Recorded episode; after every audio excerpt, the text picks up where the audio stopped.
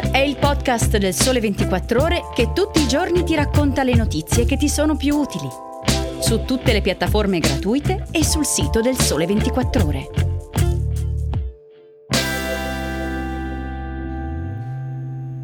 Ciao, bentornati all'ascolto di Start da Francesca Barbieri. Oggi è sabato 17 giugno e vi voglio parlare di BTP e obbligazioni bancarie, della settimana lavorativa corta sempre più diffusa nelle aziende e dell'Olanda che per prima ha lanciato i pagamenti contactless per i trasporti pubblici a livello nazionale.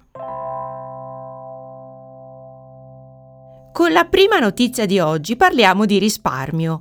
Che sia un'inversione di tendenza strutturale è ancora presto per dirlo, ma i segnali di svolta sono evidenti. Alle famiglie italiane tornano a piacere i titoli di Stato. L'ultimo segnale in ordine di tempo è quello del collocamento record del BTP Valore, il titolo a quattro anni con tassi crescenti, concepito solo per gli investitori retail, che ha raccolto 18,2 miliardi di euro.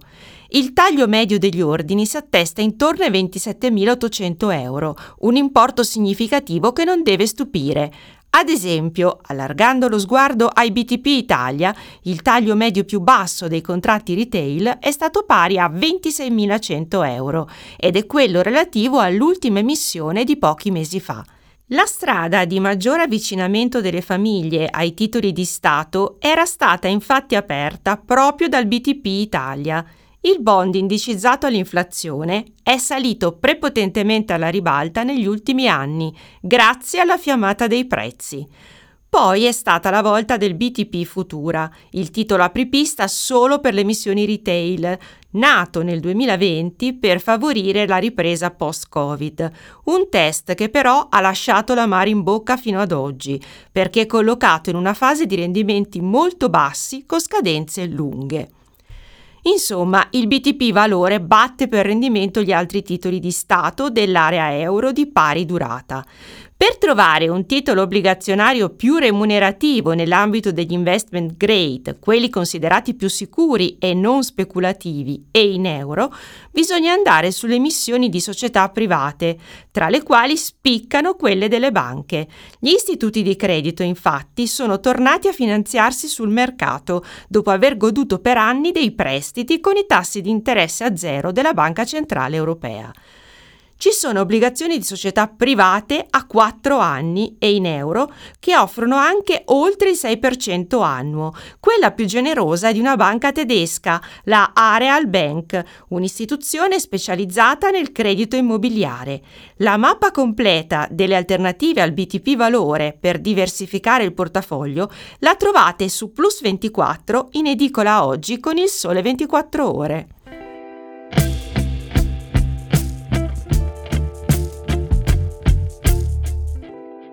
Passiamo alla seconda notizia di oggi per parlare di settimana lavorativa corta. L'ultima in ordine di tempo è stata Samsung Electronics, il colosso coreano dell'elettronica di consumo e della produzione di microchip, che ha deciso che d'ora in poi tutti i lavoratori del gruppo residenti in Corea potranno beneficiare di un venerdì libero ogni quattro, iniziativa che segue quella della rivale locale SK Hynix, che ha adottato una settimana lavorativa flessibile simile lo scorso anno. Una vera e propria rivoluzione per un paese caratterizzato da una cultura del lavoro molto conservatrice e tradizionalista. E comunque, a livello globale, sempre più su questa strada che i colossi tech, fintech, ma non solo, si stanno muovendo per strapparsi o trattenere i talenti più giovani, oppure per aiutare i lavoratori nel conciliare la vita privata con quella lavorativa. Sperimentazioni che nel nostro paese il sindacato auspica un po' per tutti, anche attraverso la contrattazione collettiva nazionale, chiedendo una riduzione oraria settimanale che porterebbe a un certo numero di giorni di lavoro in meno all'anno. Così è accaduto per i bancari, per i lavoratori del legno e per quelli dell'alimentare.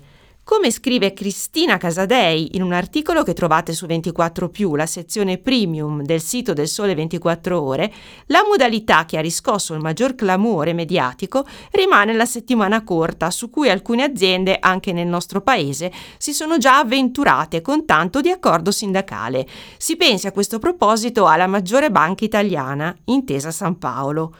Non è però solo un tema da colossi, se pensiamo all'accordo sindacale che una piccola cooperativa dell'immobiliare come Uniabita ha siglato nelle scorse settimane per sperimentare una distribuzione diversa dell'orario di lavoro che garantisce orari di apertura più lunghi e consente di lavorare su quattro giorni anziché su cinque, tutto a parità di stipendio. Altre aziende a poco a poco sono in fase di avvicinamento, magari riducendo l'orario in un determinato giorno della settimana, come ha fatto per esempio la Vazza.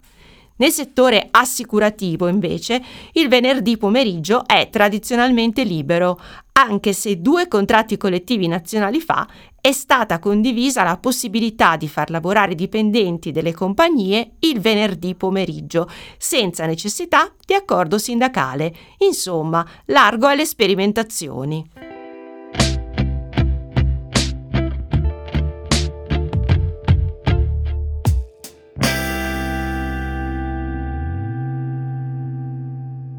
Chiudiamo questa puntata di Start con una notizia che arriva dall'Europa. Quando si parla di sistemi di mobilità, l'Olanda è senz'altro uno dei modelli più virtuosi al mondo, non solo per i mezzi di trasporto e di intermodalità, ma anche per i sistemi di pagamento. Il paese dei tulipani è infatti il primo a livello globale a lanciare il pagamento contactless per trasporti a livello nazionale. Con le carte si possono pagare i mezzi ormai nelle principali città italiane, a livello di metropolitana. Milano, ad esempio, è partito da poco anche sui mezzi di superficie, ma in Olanda ha debuttato una piattaforma integrata nazionale. È stato così completato il lancio di OVPay, il sistema per il trasporto pubblico nazionale che permette ai viaggiatori di pagare direttamente con carte di debito o di credito o mediante wallet digitali. Gli olandesi potranno quindi dare l'addio a biglietto o abbonamento su treni, metropolitane, bus, tram, grazie a una piattaforma digitale che mette insieme Mastercard, l'operatore di pagamento Translink e le compagnie di trasporto pubblico. L'obiettivo è quello di facilitare la mobilità sostenibile integrata, anche rendendo più semplici i pagamenti. Già nel 2022 Translink ha gestito oltre 2 miliardi di transazioni. Ormai conquistato il mondo dei trasporti pubblici, il contactless si affaccia anche alla mobilità condivisa. La stessa Mastercard ha messo a punto una soluzione di pagamento per le biciclette. Se volete saperne di più, vi suggerisco di iscrivervi alla newsletter FinTech Più di Pierangelo Soldavini, che ogni venerdì vi informa su quello che c'è da sapere, dal mondo dell'innovazione all'incrocio tra finanza e tecnologia. E con questo è tutto anche per oggi. Grazie per l'ascolto e se volete scrivetemi a francesca.barbieri chiocciola il sole24ore.com. Appuntamento a domani con un nuovo episodio di Start che sarà a cura di Nicoletta Polla Mattiot. Buona giornata!